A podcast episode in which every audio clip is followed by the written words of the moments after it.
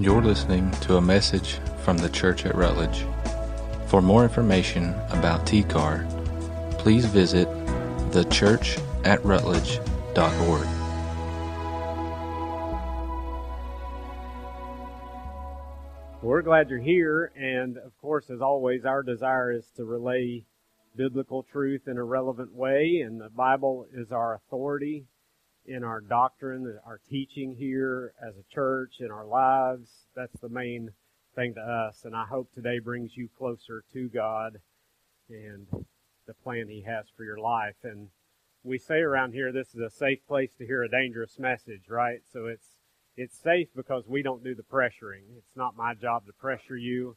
We just present the truth. Here it is. Here's what God says. And, and then we let the Holy Spirit do His job, which is to convict and put any pressure or, or move you in a certain way. We just present it and you decide what to do with that. And so, um, Holy Spirit's job to put any pressure on you, not mine. So I hope you respond positively to what God would say to you today and take a step toward God today, maybe, or this week. And so um, I know she just prayed, but I'd like to pray uh, again here before we get more into the book of Mark. So let's pray. Father, thank you so much for your word. I just pray you would um, speak clearly through it, that your Holy Spirit would just just come through in a way that I can't. My words are just words. It's got to come from you. Is what our hope is. And so, Father, would you do what only you can do? We thank you for your Son Jesus. The Word became flesh and dwelt among us, as we'll talk about today. That hope that that brings, the the mission and the purpose that that brings to our lives. We're just thankful for that. And so thank you for your son Jesus. It's in his name we pray. Amen. And so we're going through the book of Mark. We're in chapter 5 today.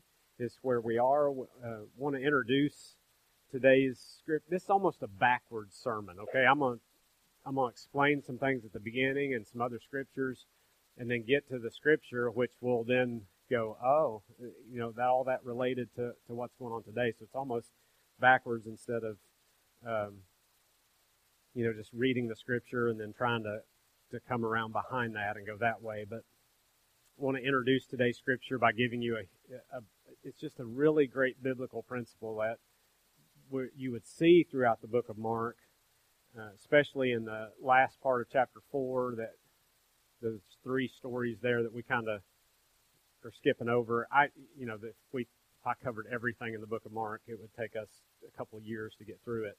Um, so some of this stuff we have to go past, but it's like this is the principle from those things. And so remember, we like to take things in context. That's why it's important that I'm like, hey, this is what all that at the end of chapter four is pointing towards, so we can fully understand what's coming in chapter five. And so, as followers of Christ, our main goal is to be image bearers Uh, of God as He created us in His image, and in bearing His image on the earth, we bring glory to Him in our through our worship by pointing everything to Him, everything around us, everyone around us. Hopefully, sees the image of God in us and sees God for who He really is, and, and they therefore become worshipers of God themselves. They see God in us through the things we do and we say and God gets glory in that.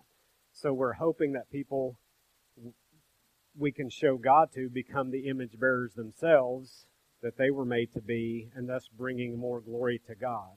So the principle this morning we're talking about is is being multiplying. Okay, that's the, the key word for today. Um, multiplying image bearers, so therefore increasing the worship and exaltation of God by multiplying that. That, that started in the beginning back in Genesis, okay? When God created mankind, He wanted us to be fruitful and multiply, right? And that wasn't just, the intent was not just a physical thing, although the more people there are worshiping God, more glory the better, right? Okay, so He wanted us to be fruitful and multiply more so in a, in a spiritual sense than a physical sense. And then He has all this covenants, you know, He comes in with Abraham, with Moses, the the covenants he makes through the Old Testament. And the deal was what with those folks? Like with Abraham, right? I will make you a great nation. I will make your descendants as many as the, as the stars of the sky, you know, all that stuff. So it was, it, I will multiply your people, right? But for what end? To what end was that? What was the purpose of that? To fill the earth with God glorifying people. Okay? And so that's our primary function on this earth. Always been the point, still is today, and we see taught in the New Testament, Jesus came to redeem mankind, make them right with God, eventually opening up the gospel not just to the Jews, but to the Gentiles, all people, so that his glory would be even more multiplied on the earth. Right? That's always been the intent, the goal. And so, like 1 Corinthians 8 6 says, Yet for us there is but one God. You know, we believe in the Trinity around here, and it's one God. It's three distinct persons, but one God, right? We've been over that many times and explained all that as best we can. Yet for us there is but one God, the Father, from whom are all things, and we exist for Him. Like that's pretty plain. Do you ever go, why, why am I here? What's, what's, well, I exist for Him.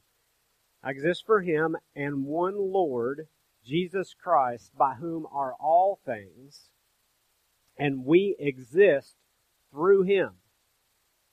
Okay, you get that? We exist for God through Jesus Christ, because He's made the way, right? Why do you exist? Why do we exist? Why does the church exist? It exists for Him.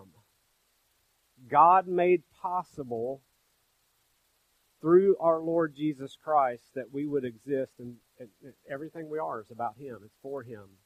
So whatever you're looking for in other places of satisfaction, right? As though there are such things. Wherever you're looking for real life, for, for real purpose, fulfillment, identity, any of those things, you're, if you're not looking for it in the one who made you, who created you, then you're looking in places that you'll never really find yourself, right? I mean, you hear people. Have you ever heard somebody say, "I just need to, just need to go find myself," right? Anybody ever hear anybody say that? Right? Your kids, I got to just do it on my own and find myself, right? You will find who you really are in Christ. That's the only place you're going to really find that. You just read the Bible. Doesn't mean if you become a Christian, you're to become some, I mean, because this is why people are like cookie cutter Christians. If I become a Christian, then I'm going to become this kind of person who carries around the big family size Bible and just like is really weird, right? And talks different and whatever. But you, you we say it around here often. If you're weird, you're just weird. It's not because you're a Christian, okay? And that's okay. You know, if you want to be weird, like I like weird people, it's okay. Love everybody. But if you're weird, you're just weird. It's not, not because of that. See, people liked Jesus because he was loving and kind and merciful, and there were all these attributes about him that even though he would present truth, it was he was full of grace and truth. Like he loved people, and he presented it in a way that just said, "Here's the truth." But I love you, and we're still friends, and I like we, you know, whatever. But here's the truth about it, and you got to make a decision. You know. People liked Jesus because he was loving and kind. And if Scripture tells us we're to be like Jesus and find real life in Him, we have to, if we follow Him, then that's where we'll find real purpose, real life. Then there's there's some implications to that about what we're to be doing here. So that so in the parables we've skipped that we've um, the ones we've seen and the ones we've skipped, like the parable uh, it's just called the parable of the seed in Mark chapter 4, starting in verse 26. Um, and then the parable of the mustard seed, starting in chapter 4, verse 30. All are about multiplying followers of Christ. That's, that's the point of all that. Okay? It's about something greater than yourself. It's about something God wants to do through you to multiply supernaturally His glory on the earth. Okay? That is ultimate purpose and the greatest adventure you will ever go on, I promise. Okay? I mean, I never imagined, like I, high school, college, I get out of college, become a Christian. Like, I never imagined growing up that my life would turn out the way it's turned out. Neither would any of my high school friends who still I've told y'all the story of the guy that, so what are you doing these days? 20 year high school reunion, right? What are you doing these days? He tells me what he's doing, and then he goes to take a drink, and I'm, he's like, so what are you doing these days? And I'm like, well, you won't believe this, but I'm a pastor, and I started a church, and literally went and spits out his drink and starts laughing like it was straight out of a movie, and he goes, that's the funniest blinking thing I've ever heard, you know, and just I was like, thanks, appreciate it, you know. but he knew me. He knew what I was like before. So I never imagined, and neither did anybody else, that I would be doing this. And like I was talking to somebody this morning, I've been to, God has sent me to Brazil and Venezuela and Honduras and, and different places in the United States, and just the, the adventure has been crazy. Start, you know, being a youth pastor and starting a church, and like, like that was not in my 20 year plan for my life when I was in college. Okay, that had, it was not even on the radar. It's amazing what God can do with you if you just start to Because people ask me, they're like, "So when did you announce your call to preach?" I don't think I ever did. Like, and some people are like, "Oh, it's not valid." Like, no, listen, okay. It's like so how did I end up here? I don't know, okay? I just started following God and this is where I ended up. That's all I can say. I don't I don't know much else about how this happened. Okay? And I just hope you will too. Just follow God and wherever he you to, it'll be amazing. Okay? It may not be easy. Like none of it's been easy. Okay? I'm way off track. Okay? So why did God send Jesus into the world? If you read the Bible, it's easy, very plain, no mistake to be made on this from the Bible. Okay, Luke 19:10 says, "For the Son of Man has came to seek and to save that which was lost." Like how much more simple could it be? As far as here's the purpose, here's why he came, right? What was lost was this right relationship with God in mankind that would allow them to be the proper image bearers who brought glory to God that they were made to be. Like that was broken by the curse, by the fall of man, okay? Sin messed all that up. So now they no longer reflected God the way they were supposed to. And to, to get that righteousness or right standing with God back again, Jesus had to come and to save that which was lost, that right relationship, so, they, so that we could multiply his glory on the earth. Look at Romans, I'll show you Romans 15, 7 through 12, okay? It says this, Therefore accept one another, just as Christ also accepted us to the glory of God. There's a whole sermon right there I'd love to hit on, but um, how we're to be with one another. But for I say that Christ has become a servant to the circumcision on behalf of the truth of God to confirm the promises given to the fathers. It's like this is all one continuous thing. This has been there's this plan that's been in place, Old Testament through the, through the fathers all the way into when Christ came and to us now, right? Like this is, it's saying this is all the same deal. Okay? It's all about Jesus, always been about Jesus and this plan for salvation and God's glory on the earth. Okay? And for the Gentiles, it says it right here. And for the Gentiles to glorify God for his mercy, as it is written. Then he quotes like 2 Samuel and Deuteronomy and uh, apart from a couple places from Psalms and Isaiah. And he says this, starting with a second Samuel quote. I think it's verse chapter 22. Therefore, I will give praise to you among the Gentiles, and I will sing to your name. They're praising God. They're praising Him for what He's doing among these people who are lost, right? Again, he says, Rejoice, O Gentiles, with his people. And again, praise the Lord, all you Gentiles, and let all the peoples praise him. Again, Isaiah says, There shall come the root of Jesse, and he who arises to rule over the Gentiles, in him shall the Gentiles hope. Okay? So there's all this. Here's why this happened so that they could receive this same salvation and glorify God and give Him praise and, and point everything to Him.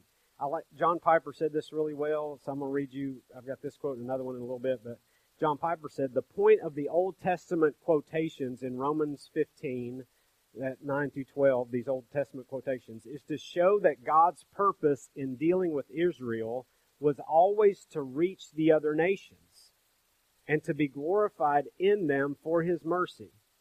Therefore, when God sent Christ into the world, the purpose was not only to confirm his promises to Israel, but also through that to cause the nations to glorify God for his mercy. Okay? You see this plan. And it's multiplying his glory, multiplying his glory. What's going to create that in us? We see his mercy and how much he loves us that he would die for us to bring him back to himself. So we praise him and go, He's so good, man. I just I want to glorify God for his mercy and for the grace that he's given me. And what mercy? That God would send his world and send his send Jesus into the world to save sinners. God sent his son into the world to save sinners of all kinds, all nations, every tongue, tribe, all that, so that they would glorify him for his mercy. Therefore, being the image bearers, God made them to be and multiplying that image and glory. So you've heard me talk about this before, if you've been here before. There, there is still something lacking in what Jesus did on the cross. There's two places that it talks about that in Scripture very plainly, but I would change it to say let's let's not use the word lacking maybe, but there's something not yet complete. Does that make more sense? Okay? In the mission of Jesus, there's still something not yet complete. And you're like, whoa, that's that's doesn't sound right. What is not is lacking or not complete? And therefore, you know, why I why you gather here today and the church gathers in the world, it's why the church is here, is to steward the gospel. What is not yet complete is that there are still people who need to know about Jesus and the good news, the gospel, to know the news of his mercy and grace. Okay? What brings about the, the end of times, the, the end of the world for us, is when all the nations know, right? It's the evangelism of the nations. So what's not yet complete is that evangelism of the nations. When that happens, then the end of all these things comes, right? So we are the continuation through Jesus by the power of the Holy Spirit in us. We're the continuation of the mission of Jesus to seek and to save that which was lost. Okay? The mission of Jesus has been passed on to the church. That is the main thing here. Not buildings, not budgets, not more comfort, not programs, not anything else is not the point. All those things might be used for the purpose, like we have to have some of those things, but but somehow at times those things seem to hide or get lost. The purpose gets lost in those things. But the main thing is to seek and to save that which was lost. So therefore, what we do here, our strategies, our methods, our actions, our budgets, our buildings, our music, our programs, all those things must have a priority of seeking and saving that which was lost. Those things we do to seek the, to seek and save the lost have high priority in the church. Okay, so when we gather and we worship and sing and praise God and listen to the word preached and and do this, the end result that should drive in us as believers is to have this grateful heart for the mercy of God for us and that we get so compelled by that that we go out and tell about God's mercy and grace. Right? Without that compulsion to share about what made today great while we worshiped or read the word or like all those warm fuzzies we get at church sometimes and man the worship was so good and singing, I just loved God, and, and just, man, that thing we had going on, it was just a good time of worship or whatever, okay? To, to, to experience that without a compulsion to go out and share, I would say is to miss the point. Because to, to go, I'll go further. To go to your small group on Tuesday, Wednesday, whatever night you go, and talk about the scriptures and encourage each other and learn and grow and help each other through life's struggles and to persevere and to stir each other up to love and good works, to, to do things like that. And without a compulsion or drive produced to share the gospel is to miss the point. Even though you may go to small group and go, oh, I love these little, I love all my people, right? And we took food to so and so, and we prayed for so and so, and we did all these things, and oh, it just feels so good being there. And I don't ever want this to end, my group of friends, right? Without that driving in us this compulsion to go, man, I love this group of friends, and we took food so and so, we did all these things, and man, God's mercy is so good, and it's so good, I can't help but go out and tell somebody. Like without that compulsion to go, we need to think together, how do we how do we get more people to experience this great thing I'm experiencing? Like without that being the end result, it's just missing the point. Right? It's not the Sea of Galilee, it's a Dead Sea. Okay? That was a strange analogy, but uh, you understand what I'm saying if you understand what those things are, okay? Like it's got to have something flowing out. It's a we got to be pipes, not pots. It's not oh thank you God for all these wonderful blessings. This is for me. No, I'm a pipe. I go thank you for this, and I'm going to be a conduit onto somebody else. Like that's the whole. Like we have to get that right. And it's great because when we share the gospel, fueled by great worship, fueled by a great time in a small group and being encouraged by people, supported by people, we get, you know, when we go out and share the gospel, sharing the gospel, whether it goes well, doesn't go well, they say yes, they say no, it drives us back to that small group for encouragement, for celebration, to worship. It drives us back to those things because of our excitement and gratitude for God using us in the world and sharing. And so we come back to worship and and we're constantly being brought back to the focus of sharing the gospel again and again. This this system drives itself. Okay? Here's the quote from John Piper. Again, he says it this way I regard it as extremely important to see how these three priorities relate to each other worship towards God, exhortation toward each other, and witness toward the world. In one sense, growth in each of these priorities intensifies growth in the other two. Okay? So, number one, the deeper your adoration of God and worship, the more precious to you will be the assembly of His people, and more compelling will be his purpose to seek and to save the lost. Okay? There's worship. Number two, giving and receiving biblical exhortation in a loving support group will cause your heart to long more to go hard after the Holy God and will give you courage and excitement to plan your life for the cause of witness and missions. And then number three, the more you strategize and fight to liberate Satan's captives in the world, to share the gospel, the more you will be driven back to your fellow believers for prayer and encouragement, and the more you will delight in God when you see Him show His power through you. So, in a sense, each priority intensifies the others. Genuine growth in one area leads to growth in the other two, and no one should ever say he is called only to one or two of the priorities. All are essential to Christian obedience. Okay, you get that? So he would say, seeking the glory of God and seeking the salvation of the lost are not two distinct or separate goals. It's the same thing.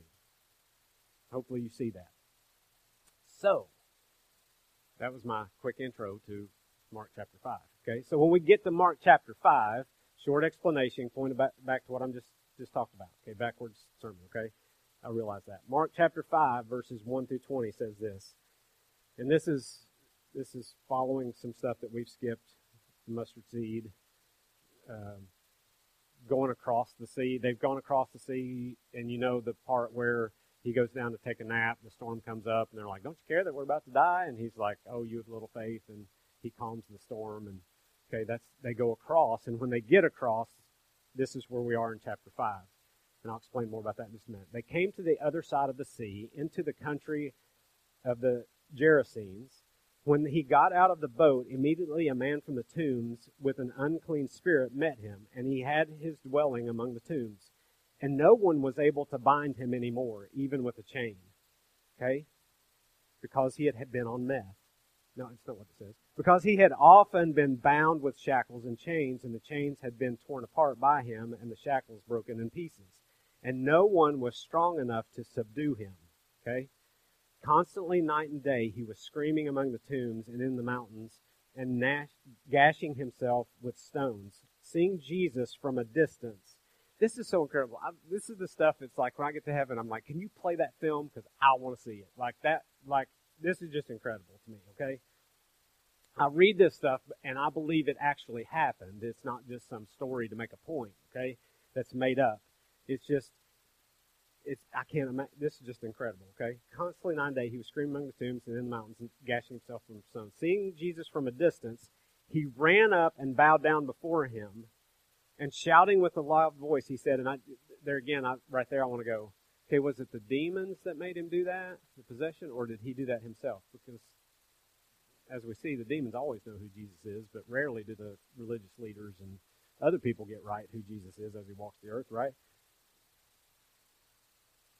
What business do we have with each other? Jesus, the Son of the Most High God. I implore you, by God, do not torment me. For he had been saying to him, Come out of the man, you unclean spirit. And he was asking him, What's your name? And he said to him, My name is Legion, for we are many. And he began to implore him earnestly not to send them out of the country. Now there was a large herd of swine feeding nearby on the mountain.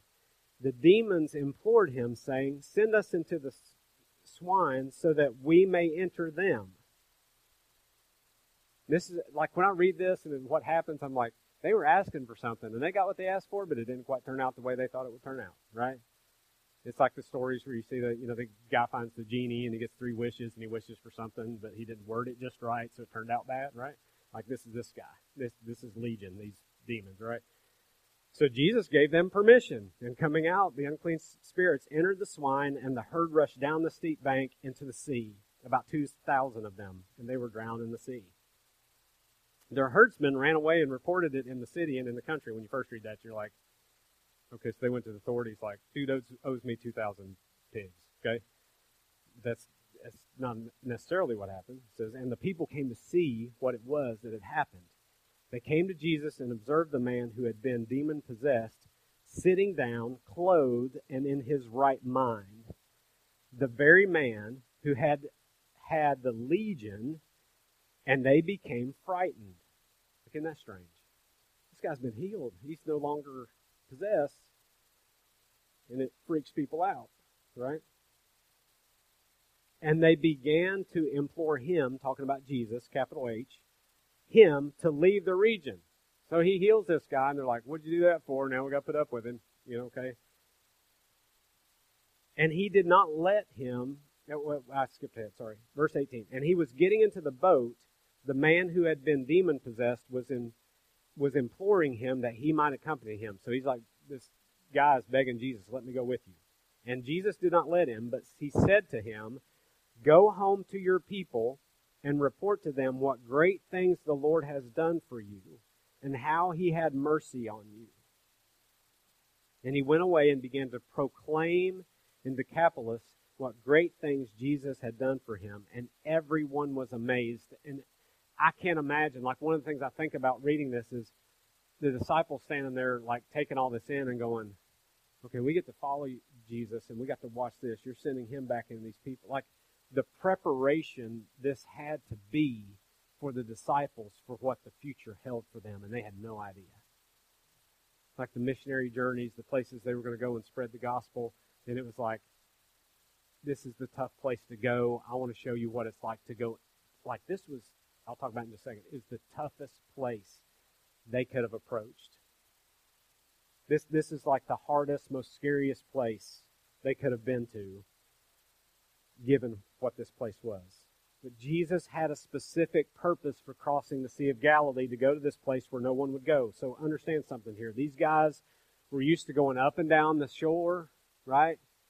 They were used to being on the shore on the sea, and they were used to maybe going out so far, maybe halfway. That's about all, all that all that it was out to the middle of the lake, but never to the other side. They never they were taught you don't go over there, right? Because the other side of the lakes is called this is called Decapolis. Now the Decapolis is an area consisting of like ten cities. It, it, ten pagan cities. Okay, it was also referred to as the land of the seven in Jewish tradition. And we find this outside of biblical sources as well as in the Bible. It was it was where the inhabitants of the land fled to when Joshua crossed the crossed into the promised land to take it. They a lot of them, those who could escape, went to the other side of the lake and formed the Decapolis. Okay? It was the land of seven because among them were seven foreign gods that these people worshiped. And if you were a Jewish boy or girl, you never, ever, ever went to the Decapolis. Not to the land of the seven. You don't go there. Okay? And Jesus tells them to go over to the other side, and they're like, "We can't go over there." Like I can imagine they're going, "We're going to the other side." Like you just don't, we don't do that, right? And Jesus says, "Sure, come on, get in the boat." And while we're going over there, I'm gonna go lay down and take a nap. And they're like, "What?" Like, you can't just like you realize where we're going, and we're going to cross this. We've never even been across the sea, right? I mean, there's there's place there's places where I think I think it's Luke calls calls the all that under the sea the abyss because they there's there's tradition there too. They thought the demons all were at the bottom of the sea, and it doesn't help that the pigs run down there, right? So they're, they're in their mind. There's all this crazy stuff going on, and then a big storm comes up. Like you can read about all that stuff, right? He goes to take a nap in chapter 4, verse 35 through 41. They get freaked out of the storm. They aren't going to make it across. They're, they're thinking, we're not even going to get there, much less we don't want to go there, right? Jesus challenges their faith after calming the storm. And they get to the other side, and who's the first person they see? A naked man with broken chains hanging off of him. Right? I don't know what you'd be thinking, but I'd be thinking I've signed up for the wrong mission, right? And this guy has shackles on his arms and cuts over his body, and he's yelling and acting crazy. Great welcome to the land, right? And and the twelve are like, it's worse than we thought. We have to go home. You know, I wish it would record it like some of their little conversations off to the side, right when this is going on. This guy was so crazy and such an outcast that he had been chained to tombs in a cemetery and had broke free, and now he runs into Jesus. And again, interesting that as you'll see here, that the people in the Gospels who knew who Jesus was wasn't the religious leaders. The Pharisees often mistake who he is, think he's some prophet or whatever.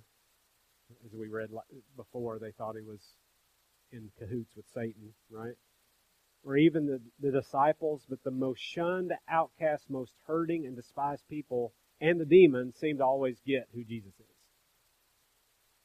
And this guy was possessed by demons, and, and it says, seeing him from a distance, he ran, runs up and bows before him, um, and shouting with a loud voice, "What business do we have together?" Or, or, Jesus, Son of Most High God, I implore you, don't or do, don't torment me, right? And Jesus then asks, "What's your name?" And the demons say, "My name is Legion. We are many." And then all of a sudden, these random herdsmen appear out of nowhere, like with their pigs, right?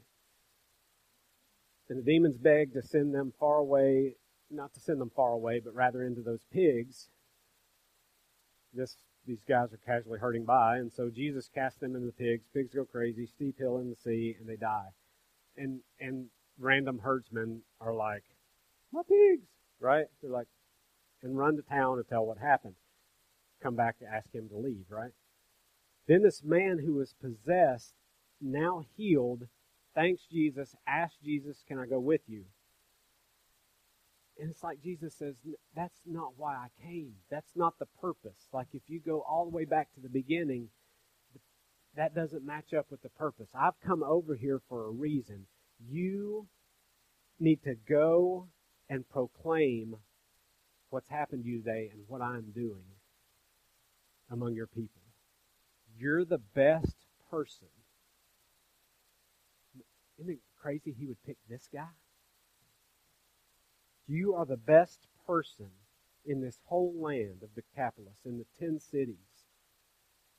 You're the best person to send there because all these people know who you are and they know how messed up you are or were. And now that you are at peace and in your right mind, You've been changed. You've been healed. I've reconciled you to God so that you could go reconcile others to Him because that's the point. Now go and see how I use you. The best missionaries are not people who come from a foreign land and that's how it's initiated, right? The, the ones who become most effective with that people group are usually from that people group. Right? So as much as I go to Honduras, I go there, teach seminary, to to support church planters. We we don't we don't we're not looking to send, even though somebody might be called. There's some guys out of Texas down there right now, move their families down there. But I, I go to support and encourage. We as a church, the coffee, all these things we do to help support that down there is, is so they can reach the people there. That's it's the most effective way to do it. We want to build up leaders and support those guys in planting churches. The best missionaries are often those from their own culture. And obviously, somebody who's been changed as radically as this guy has would be very effective. That's, you know, um, I have to mention this because it's it's the same story, really. There was a I don't know if I can do this. There's a guy in Mata de Platno where we go. His name was Adolfo, and he was like mayor of the town. I mean, he's like the guy, most kind, gentle. He's about this tall, wears a big white cowboy hat, and boots, right? And he has this voice. It's like this big radio voice. I'm like, I wish I had that voice, right? Just awesome guy. He he died last about a year ago. Has it been that long? Not that long. Last last year. It's it's just been a little while ago. And he died, but I he he was like this. Like he used to carry a pistol. You didn't mess with him. He had hurt a lot of people, done a lot of bad things, and everybody in town knew you don't mess with Adolfo. Until he ran into Jesus, and, and it changed him totally other way. No more pistol. Doesn't need to carry one. He, it's amazing the authority he still had in the town, but yet different because they had seen a difference in him.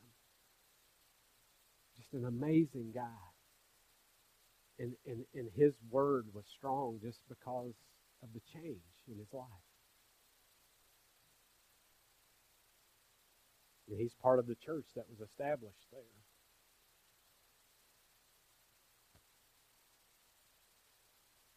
Often that's the way it goes. It, but it's incredible what happened to this guy. We so often find that when people come to faith in Jesus, the people and or the church drags them out of everything they once knew, isolates them from their past. No, you don't need to be a part of any of that, right? But that's not what Jesus did right here. He, Jesus said it'd be too easy to take you with us and you just hang out with us and we can hang around the fire and hold hands and sing kumbaya and that would be great, right? He says, but the harvest is plentiful and there's a the reason I came. I need workers. They are few. Actually, in this case, you're the only one in this whole place. Ten cities. You're it. Verse 20 says, And he went away and began to proclaim in Decapolis what great things Jesus had done for him, and everyone was amazed. Three chapters later in Mark 8, Jesus comes back to Decapolis, and when he arrives, you, you know that story? He arrives, and there are 4,000 hungry people waiting to hear the teaching of Jesus from this one guy that started the whole thing. They're like, gathering on a hill, we want to hear Jesus. Because we know what this guy has told us. Hungry spiritually, physically. Jesus performs the miracle feeding the 4,000. And they were there because the demon possessed man who was out of his mind met Jesus. His life changed and was commissioned as the first missionary. And he used his own story of redemption. And God used it to reach others. And that's what you and I need to do. That's, that's, the, that's the deal. Use your story of redemption. Tell others what Jesus has done for you, how he had mercy on you and grace, and God will use you also. And that's the point of what he's wanting to do. Some of you don't think God can use you. You just don't. You keep bringing up what you did in the past. And look, if, if God can use a, a, a naked and cut, cut up crazy guy to reach 10 pagan cities, he can use you, I promise. Okay? There's no lack of power there to do that. I think he can use you. Given this man's circumstances and yours, thank God, think what God could do with you. For those of you who are Christ followers, you, you have a story. And how often do you share it? You have a story that you've intersected with Jesus and received his mercy, and you're not like you used to be. All I have to do is tell people I'm a pastor. And they're like, what? Right? Yeah, it's crazy. You just have to let them see what you're like now, and it'll create conversations. And you tell them about Jesus and his mercy and grace toward you. And I pray today leads you to go and be an image bearer that multiplies God's glory on this earth. It's what you were made for. And that never gets old or boring. If you continue to worship Him, are encouraged by His people, and share your faith with others, it does not get boring or old. Okay? And I just want to challenge you guys, especially in small groups multiply is a big part of what should come out of those groups. It's what should happen here, planting churches, multiplying groups. And I know we love, we don't want to disturb what's going on in my, my group, man, and we just having a good time. And oh, we're all growing spiritually. If you are, then you start talking about birthing a new group. How do we drive towards reaching people? How do we drive towards starting a new group and multiplying? If, if you're really doing so well and it's so good, it eventually gets there. Okay? If not, something's off. It just is, biblically. Okay? Your worship should not be self centered and, oh man, that felt so good, I'm going to go home today now and, oh, forget that prayer walk thing. I got a football game to watch tonight, or I'm going to go play golf, or I'm going to go do this. There's more important things to do than that prayer walk. But man, worship was good, and God knows I love Him, and He loves me. Like that, you miss you're missing something, right? Don't let it be so self-centered. It should push you to be outward focused. So let's pray. For those of you who don't know the mercy and grace of God through Jesus, you can have that right now. Right? There's great purpose He has for your life. no matter what you've done, no matter who you are, just turn to Him. That's that big word repentance you hear about in church. It's just simply turning from yourself and your sin and turning to Jesus. You see, man, Jesus loves me. He died for me on the cross in my place for my sin that I could be forgiven. And the point of being forgiven is so that I could glorify Him here on this earth, enjoy a relationship with Him forever, but to bring glory to Him, to multiply His glory on the earth. So, God, I, right now, I just, best I know how, I give myself to you. I'm turning from myself and my sin, and I'm turning to Jesus. And I'm putting my faith in what He did for me, that that forgives me, that the Holy Spirit will come inside and empower me to live this life and go on this adventure you have for me. So you just have that conversation with God, and you just turn that over to Him. And if that's you and you're doing that this morning and you're turning your life over to God through Jesus Christ, please let us know about that so we can help you in your next steps and get you connected to these other things we've been talking about. But for the rest of us, Father, would you use us to multiply your glory on the earth? Would you would we worship and connect in small groups and and be encouraged to persevere? Would, would those things happen? May we not lose focus on your plan. May we not lose focus of the ultimate purpose in each of those things. May we not get distracted by this world, but we may, may we find ourselves in you, satisfied in you, and loving those around us as they see you in us. May we open our mouths and share about your mercy and grace. Tell others the good news of Jesus so they too may receive it. Father, thank you for your church.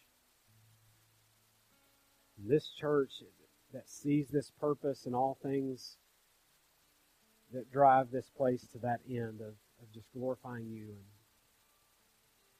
seeing your image multiplied. Father, I thank you for that, for the people that see that. May that spread throughout this place, and may we see something amazing happen.